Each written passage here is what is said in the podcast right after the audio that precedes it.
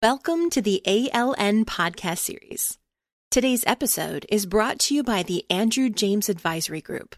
AJAG provides training in the ISO 55000 standard, and our world class training qualifies students to take the ALN A55K certification exam, an industry recognition of an individual's knowledge of the standard. Certified individuals add value to any organization's asset management initiatives. Realizing your ISO 55000 vision need not be painful. Visit us at www.andrewjamesadvisory.com to see how we can help. Now, enjoy the podcast. Okay, we've got uh, more people in now, and uh, I want to say my name is Mike, and I'm very happy to have my new friend, Rob Radovanovic, as our guest today. Um, we met last week and oh my goodness, I fell in love immediately. I fell in love with his passion for asset management, which uh, we share. So that's, uh, we're, we're, buddies that way. But before we get into the talk with Robert, um, we're going to uh, thank our uh, patron uh, members and our organizational members without whose support, uh, support we're not able to provide these programs. And we said that 2022 was going to be a breakout year for the ALN, and we've got so much going on, uh, it's actually happening. So we're going to be having a roundtable February 28th with uh, these speakers and more, how to achieve long-term success with the Infrastructure Investment and Jobs Act.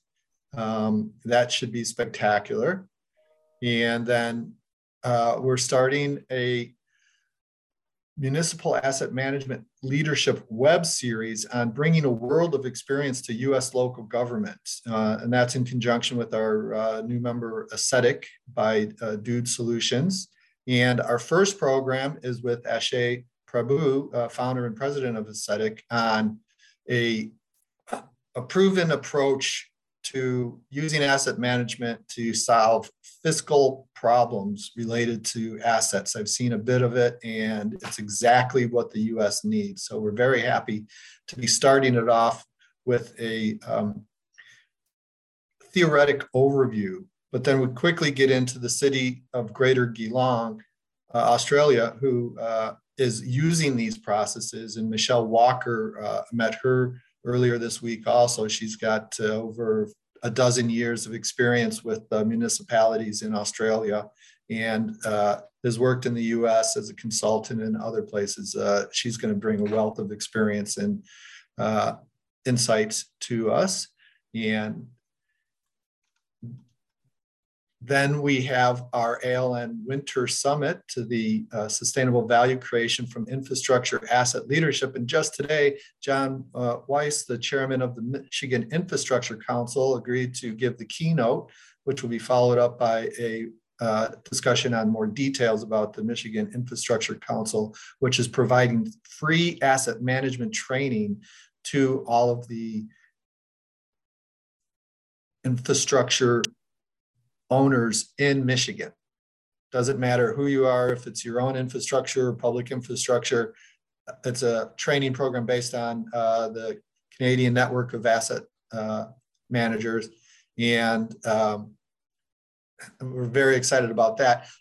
Also, part of this uh, summit is going to be an international panel, and Robert will be coming back. But we wanted to give Robert a little bit of uh, focus time before then. And then we need to get our uh, uh, next uh, on Thursday at three lined up, but let's not worry about the next one. Let's focus on this one. Hi, Robert. Thanks for waiting uh, through that long introduction. How you doing? Excellent, Mike. Thanks for having me. Well, uh, I wish we had recorded our first conversation because boy, were we clicking but uh, we'll try to recreate some of that magic uh, with our usual opening question of how did you get here? What brought you here in your asset management journey? Well it's definitely kind of been a i think like everybody a, a long and torturous one it seems. Um, so a bit of background about myself is I suppose, about 20 years ago now, um, I actually started off my career in cadastral land management as a professional land surveyor. So um, my work was very much about uh, helping, you know, define uh, land use, extensive property boundaries. How do we actually take land bases and appropriately manage them? And uh, you know, it's kind of funny that you know, 20 years later, sounding an awful lot like that's you know the very first type of asset management is actually managing the land on which all the the assets are based on. And then from there i ended up migrating into the fields of uh, 3d laser scanning and in particular mobile scanning to create uh, digital twins and really quickly start building roadside inventories. You know just being able to to cruise down a highway with a 3d laser scanner on a truck and actually as you're driving create this sort of simulated reality of everything that you're that you're passing by. Um, and the interesting thing is all that was that was one of the reasons why I, I liked you so much because of course it's about the information and if you can visualize the information even better. But anyway. well, absolutely right? And uh, but the interesting part about it was that a lot of my work was actually on the information gathering side of the fence, right? So you're out, you're collecting these billions of points, you're getting all of this very precisely georeferenced uh, geospatial data, merging it all together. But then, like, what do you do with it? What, what's the point of all of this diorama building, right? Mm-hmm. And I was really fortunate that about five years ago, um, I ended up uh, moving to a firm called McElhanney Limited. Um, we're a relatively large uh, engineering consultancy uh, based in Western Canada. And I'm there, I'm the manager of the Calgary uh, engineering branch. So suddenly, you know, I'm now working with all of these engineers, environmental scientists, landscape architects, planners, and I'm starting to see what we actually do with this information, right? Okay, so I'm I'm not just collecting information about a road to have the world's most accurately mapped and modeled roadway. Like this is going into answering a question. This is going to answer the question of, okay, how bad are my roads? Why are my roads bad in a certain way? Um, why am I taking all this CCTV camera information in these pipes? It's because I'm trying to assess, you know, how much longer is a pipe going to actually last? And so that actually got me uh, into the what I call the end result of asset management, right? This whole pulling together all this stuff to actually answer questions, to come up with, you know, what are my life cycle analyses? How much do I have to invest and where? And the really cool part about it, from an engineering perspective, we all get really excited about the numbers and the analytics and my Excel sheets and all of this. But the really interesting part is the policy part at the end of the day, right? Because it doesn't matter. The question that I always ask students in this introductory uh, asset management course that I give at the University of Calgary, the very first question that I ask at the very beginning of the first lecture is I put up a slide of a paved back alley and a gravel back alley. So, you know, in the city that I'm in, in Calgary, I'd say about 50% of our alleyways in the backs are paved. The rest are dirt roads, right? And you ask students. And I saw this picture. So what it is?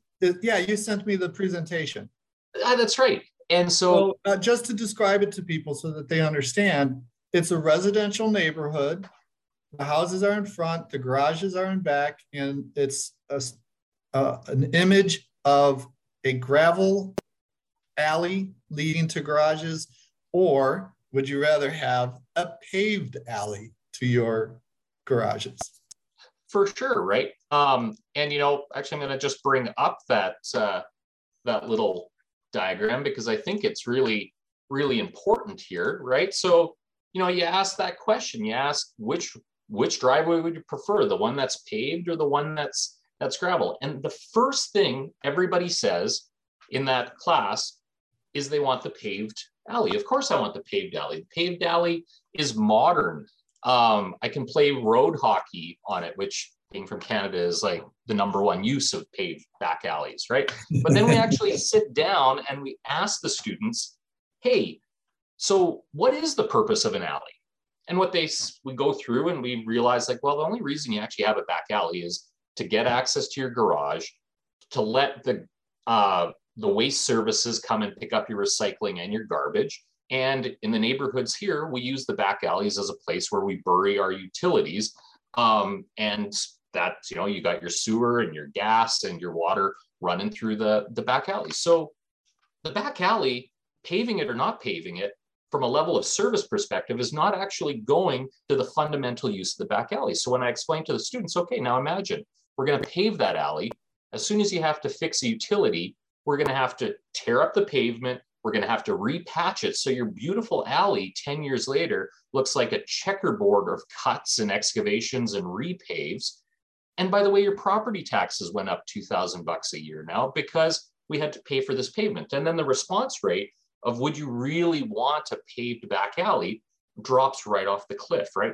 And I think that's the real interesting part about asset management is, is the number important, but we're trying to actually calibrate what people actually want out of their services with regards to how much it's actually gonna gonna cost. How about a back alley with a, a trench uh, that's got a, a, a, metal cover that allows access?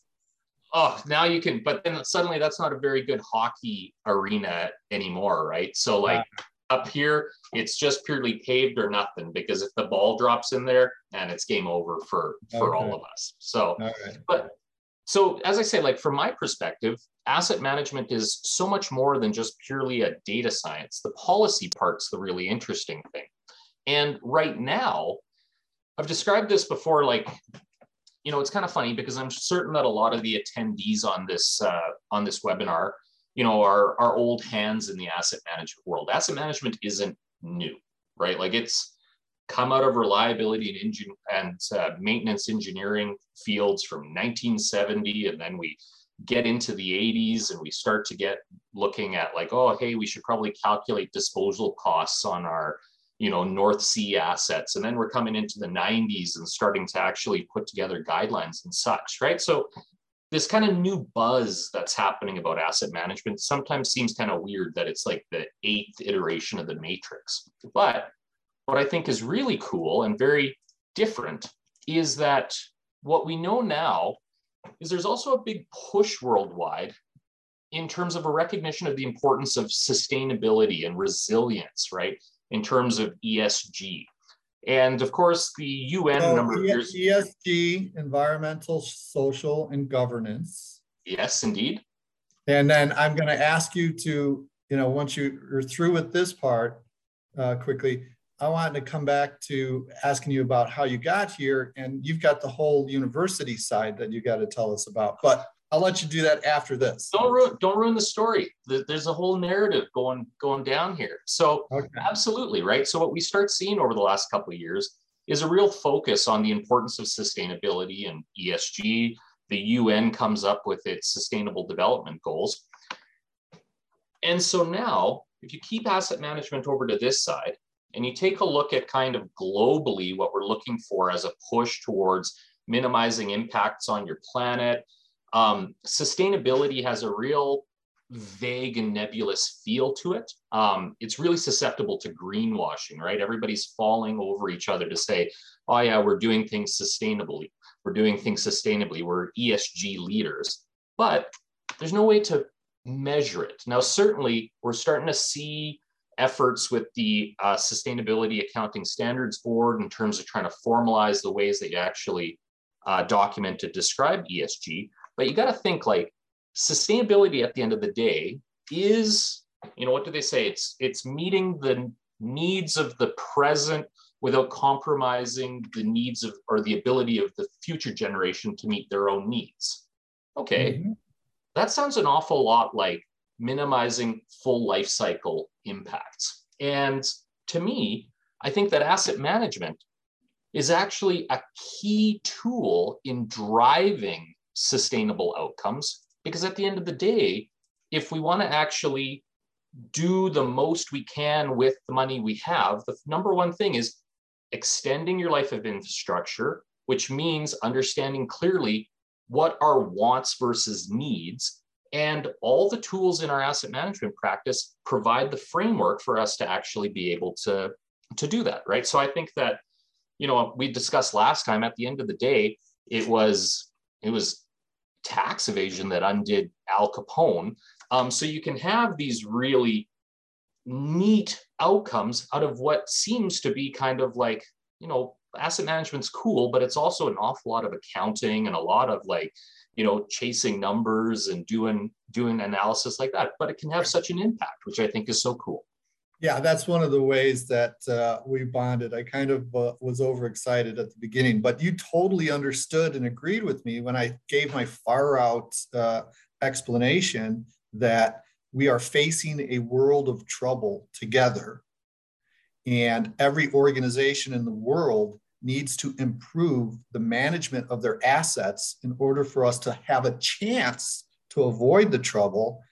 And it seems crazy, but ISO 55000 actually can be used by every organization to do this. So there, it's not a silver bullet, but there's a path. There is a possibility here. Absolutely, right? It's about changing your mindset. And if you think about, you know, this certainly asset management is really, I would say, well adopted by private industries because there they can really clearly attach like a dollar value to hey if i actually maintain my plant and equipment well i can show life cycle cost savings that makes my shareholders happy away i go municipalities government organizations things like that have a little bit more of a difficult time of it because there's not that immediate feedback cycle of cost saving to shareholders happy to personal bonus, right? But when you think about how much infrastructure is managed by municipal, state, provincial, national governments, being even to just start to move the needle slightly in terms of those organizations minimizing their impacts by maximizing their uh, the stretch of their infrastructure has an outsized impact on sustainable outcomes globally, right? Um, yeah. And I think it's really elegant. Yes, Jim Dieter always says that if we just get you know a small percentage improvement on the U.S. federal you know assets, that's huge. So you know totally aligned. So uh, before we get to Beal's uh, Boyd Beal's uh, provocative question about sustainability, tell us about you and how you got into uh, the academic field and PhD, and now you're trying to set up a, an asset management sustainability and infrastructure sustainability course. Yeah, so um, so I've been involved with the University of Calgary for the longest period of time.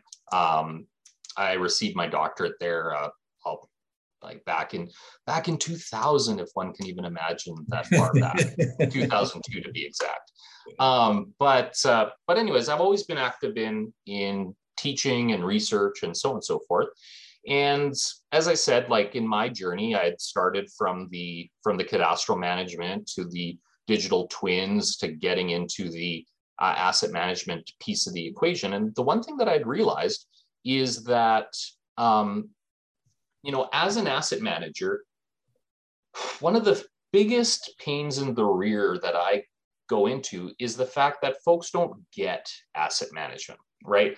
Um, despite all our efforts, there's still a lot of work to be done in terms of raising awareness of like the effort involved in asset management. That asset management isn't just simply saying one day, hey, I want to do asset management. I'm buying a piece of software and I'm done asset management, right? This is a continual improvement process. This, this takes effort. This takes resources. It can't be done on the side of the desk. And what had occurred to me was that we really lack any graduate or undergraduate education for engineering students in particular um, on asset management principles, right? Like students get introduced to project management if you're coming out of a civil or mechanical stream or really any uh, engineering discipline.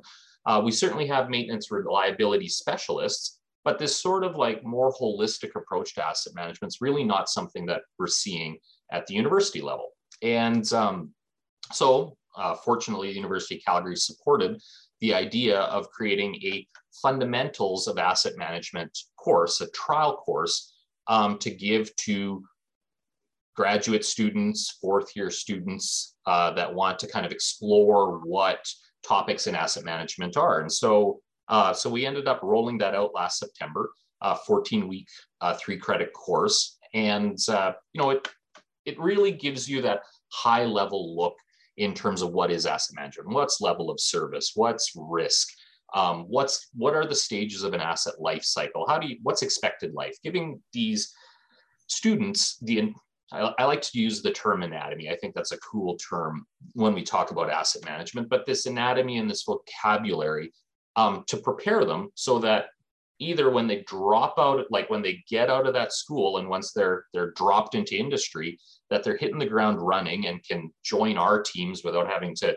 educate everyone from from the ground up. But also, even if they don't end up in asset management, I want these students to end up in municipal public works groups. I want them to end up on councils and such so that when I'm going back to them and explaining, like, hey, okay, you know what, by the way, your condition assessment program isn't something we're going to pull off once and then not do again for five years and expect everything to work out, that you've almost preceded these people to understand what needs to, to happen. And the really cool bit about that is we had 23 students attend in September from a variety of places. They came from civil engineering, from mechanical engineering, from chemical engineering, from geomatics or survey engineering. Um, feedback was good.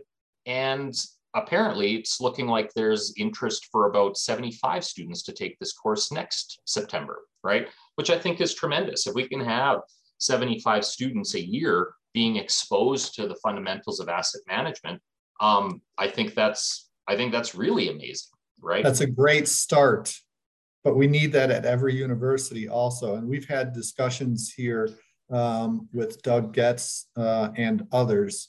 Uh, Doug Getz is a leading uh, academic uh, asset management uh, uh, academic proponent in the U.S. And we should maybe set up a academy or university asset leadership board um, something that helps us share this across many uh, universities. So go ahead and uh, tell us a little bit about the program. Yeah, for sure. So as I say, the, the very first course is this fundamentals of asset management and sustainability course. And we're going through stakeholder engagement and all of these good, good things. Um, thanks to the positive feedback from the first course and demand from those, that initial cohort, in April, we're actually rolling out an advanced topics in asset management. So focusing on great, if I can use the term kids, you figured out how to how to you know establish levels of service, what's customer level service, technical level service, all this. Now, how are we going to rope this together into writing strategic asset management plans? How are we actually going to put together asset management policies?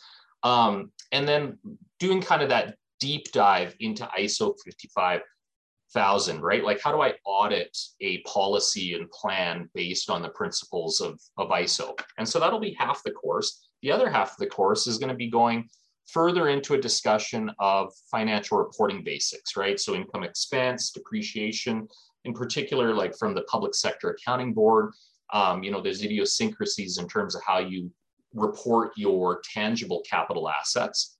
Um, and then a big topic up here in Canada and I assume growing uh, globally is how do you account for natural assets, right? What's the value of a tree? A tree doesn't depreciate, it appreciates, but the replacement value is not the 200 year old oak tree, it's the, you know, $50 sapling you buy from Holes, right? So how does that all work? And it's actually exciting. Uh, the uh, CSA up here is right now looking at actually putting some standards um, in Canada the Canadian Standards Association is actually striking a group to look at standardizing the valuation of natural assets. So we're going to expose the students to that, how ESG reporting works, because one of my big beliefs is right now we optimize life cycle costs based on currency, but in the future, it's just as likely that we're going to have to take into account things like operational carbon, right?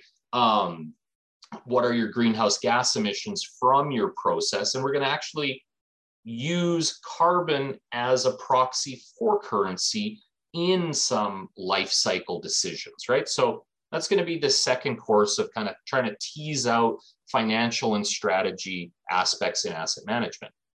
The overall goal is what we would like to do is actually create a little cluster um, of courses and research at the University of Calgary uh, that focuses on sensors and data, software and, and analytics related to asset management, and in particular, policy and process, right? Because at the end of the day, I like to say that policy drives process. You're not doing condition inspection for the fun of it.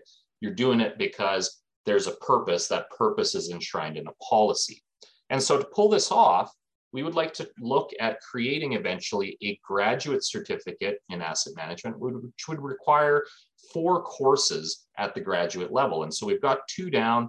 And right now we're looking at, we've struck an industry advisory group. And I encourage anyone who's interested in participating to reach out to me. I know our good friend Boyd is, is a member of this group um, to help basically dial in what a curriculum would look like. What are these additional courses that students need to take so that they're ready to actually enter the asset management workforce? Uh, because we don't want to just build something for building's sake. We want this to be to be meaningful. And the exciting part is if we can get grad students interested in that, the end of the day, industry gets trained people, but then we also end up with a whole pile of researchers that can actually independently look at topics in asset management, right? Like things like how do you integrate environmental and sustainability impacts into life cycle decision making? Um, how do you create open source data standards for the exchange of asset management data, right?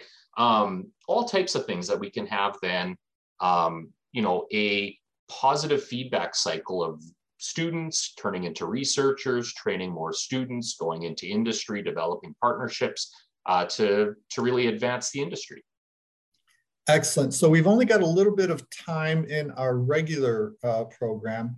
Um, we might go into overtime. Uh, Anita Kemp uh, is uh, a, an academic in Germany, and we might ask her to uh, join. Anita, if you're willing to join in this discussion, will you uh, put in the chat that we can make you a panelist? But Robert, will you tell us a little bit about what you're doing with McElhanney?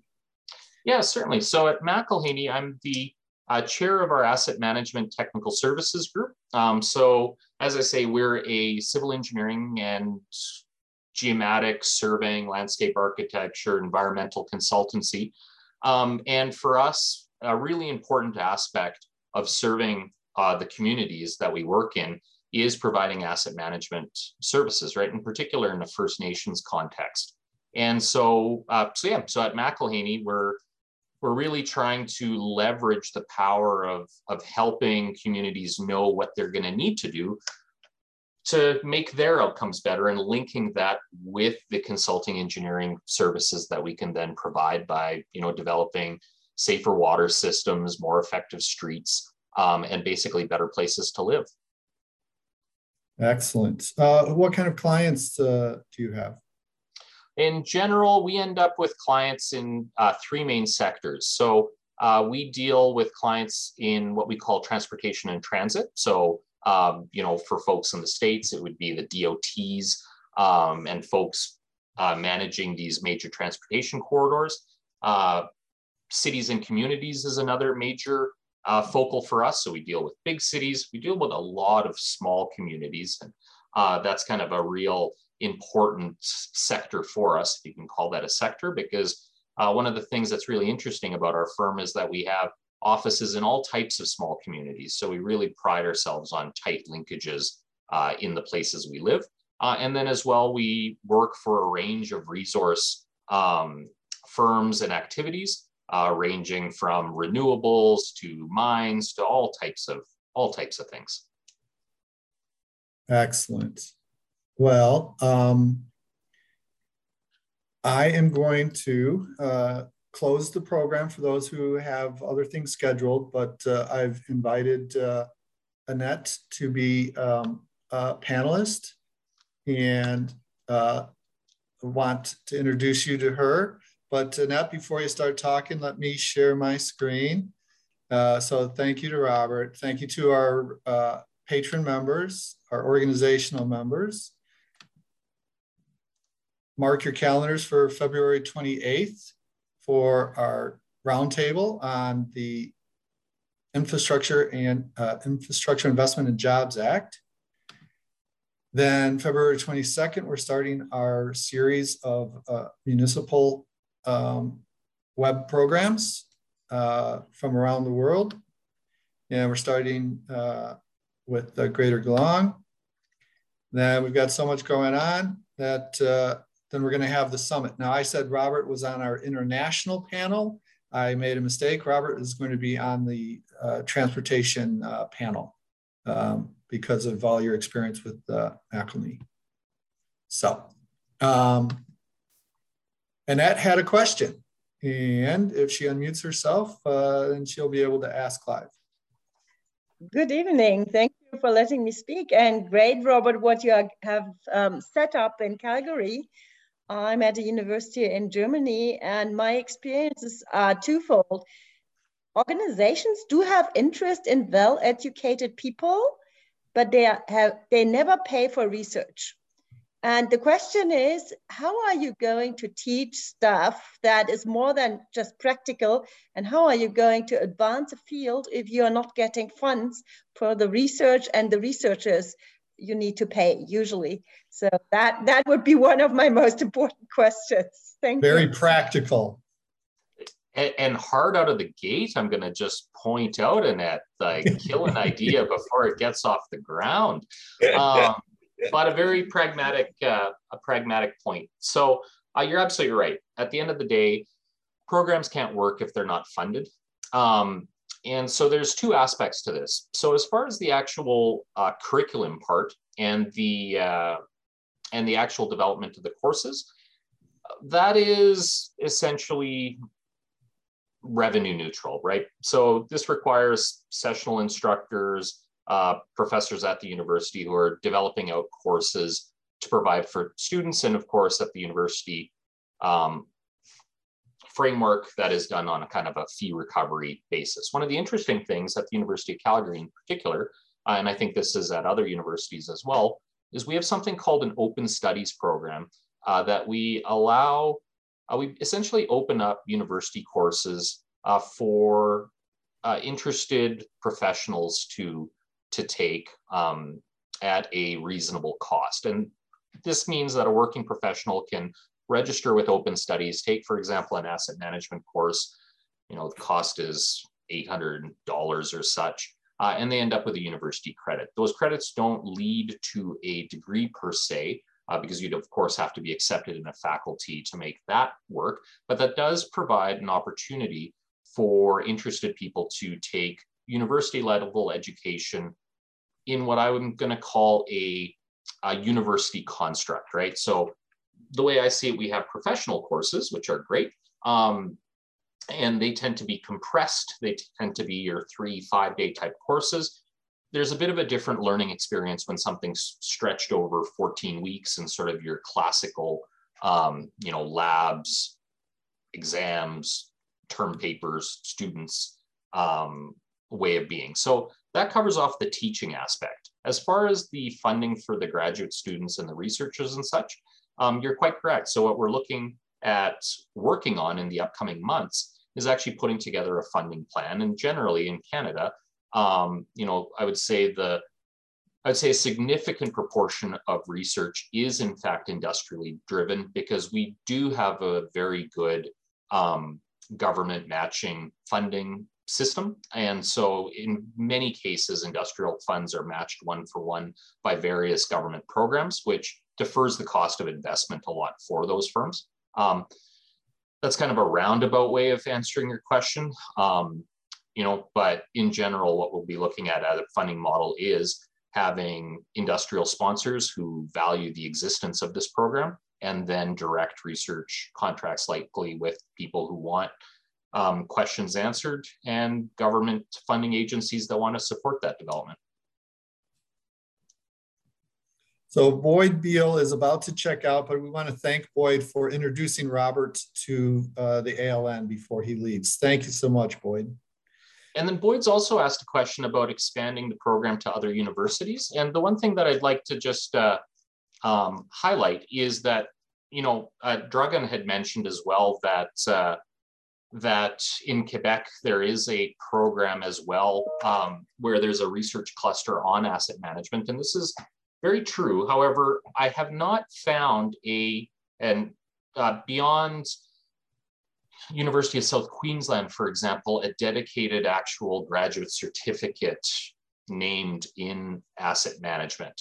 Um, but one of the really interesting things that's happening in kind of a post-COVID world, or it's a post-COVID, an endemic COVID world, I don't know. Um, but whatever we're living in right now is the, well, I know at the University of Calgary, uh, we're really becoming accustomed to a hybrid course delivery uh, framework. And mm-hmm. so, you know, doing things like this has become, and I hate the term the new normal, but effectively in the courses that I was giving in September, for example, as I said, we'd had 23 students of those. Um, I know four of them were were international, like literally located in other parts of the earth um, hmm. because we can now, right? So I live stream the lectures. Um, 60% of the students will attend in person. The remainder men are watching on video. And I think to Boyd's point, this actually provides a really interesting opportunity for universities to get together to collaborate so that we're not reinventing the wheel of creating every university has its own particular version of this course. It'd be really awesome from an asset management industrial perspective if we could actually get together a cluster of um, teachers and trainers who can you know provide these courses on a more global scale now yeah. certainly I'm just going to back that comment way back and point out that, you know, from an undergraduate perspective, uh, universities have all types of accreditation criteria and requirements and so on and so forth. So it's not as simple as saying, cool, I'm at the U- U of C, crosslink my course over to, you know, Oregon State and and away we go. There's stuff to work through, but I think actually amassing a body of knowledge is is really valuable. We've got some other questions, but first I want to see Annette. Uh, do you think that would be valuable uh, with your university?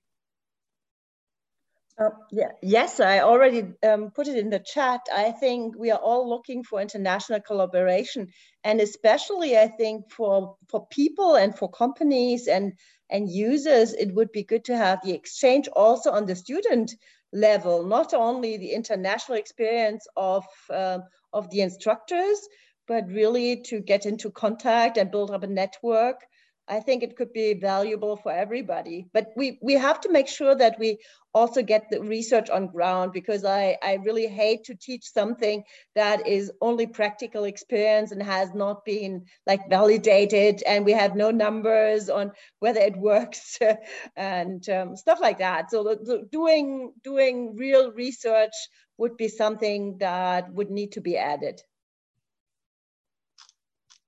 yeah, I agree. And, you know, I think a couple really interesting developments is at the ISO 55000 level, Working Group 8 is currently looking at producing, oh, don't quote me, an ISO 55012 standard, maybe, uh, on, for example, people involvement and competency. So we're starting to see, you know, a greater awareness of kind of bringing bringing educators together. And with asset management being, as you said, this the latest version of asset management uh, getting such attention, and it's actually a relative new field the way it's being presented out of ISO 55000. This could be a very uh, fertile ground for establishing these uh, interrelated university programs that share and collaborate. So the Asset Leadership Network would love to be able to make these kinds of connections as we are with uh, Annette and, and Robert.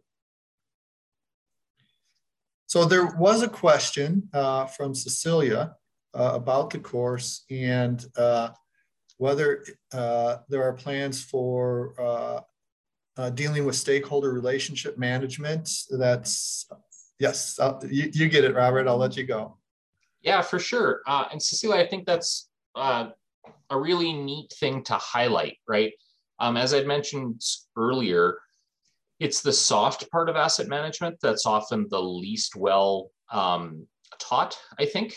And uh, so, in for example, the fundamentals course that we provided, uh, the students had a, full, just purely dedicated week to stakeholder engagement. Uh, and in particular, I, am not sure how many people are familiar with the IAP2 um, spectrum for public engagement, uh, but we had actually brought in IAP2 trained um, people to actually run students through engagement exercises and really kind of try to highlight the importance that uh, that you know the first part of ISO 55000 is defining scope, but like a big part of that defining scope is in you know defining your stakeholders and appropriately engaging with them. Yes. Uh, to that end, Cecilia and I had a call uh, yesterday with uh, the BMe uh, group, and they've got an asset framing approach uh, that helps people frame a problem. It's not a physical or an intangible asset. It's how you approach a situation. And if you say the problem is, then everything's going to be related to a problem, a problem, a problem. That's deficit framing. Talk about what's wrong. Asset framing says, well, if we fix the roads, more trucks can come and we can get more goods to the people who need them. And, and that mentions fixing the roads, but it doesn't focus on the fact the roads are horrible. It mentions what happens when the roads are improved and the impact on the economy. And then people are focusing on the asset of what you're working on, not the deficit. And that's a cultural issue that Cecilia and I are going to be working with to see how we can marry training about these soft parts that Jesse Rothkopf says are the hard parts. Um, in conjunction with the engineering technical side. So this is really exciting uh, work. And so thank you, Robert, so for doing what you have done, agreeing to participate further. And uh, I think this is only the beginning. Maybe if we set up some type of um, university asset leadership uh, board or, or, something, we can have uh, uh, Dragan and Annette and you and others get together with Doug Getz and see what we can do to not have to have all these universities recreate the wheel. And uh, it's, it was really exciting meeting you last week after Boyd's introduction. This call has not slowed my love affair with you down at all. And uh, look forward to your participating in the uh, program at the summit. Annette, thank you for staying up late in Germany to join us and uh, actually for jumping in and asking some questions. So thank you very much. And thanks to the audience. We had a very strong attendance for this. And uh, clearly there's a lot of interest and uh, we'll be we'll be coming back to this again. Thank you, Robert. Thanks, everyone. Really appreciate it. Bye. Bye-bye. We hope you enjoyed our podcast, and we would like to thank the Andrew James Advisory Group for their sponsorship. For more information about AJAG and their services, please visit www.andrewjamesadvisory.com or email info at andrewjamesadvisory.com.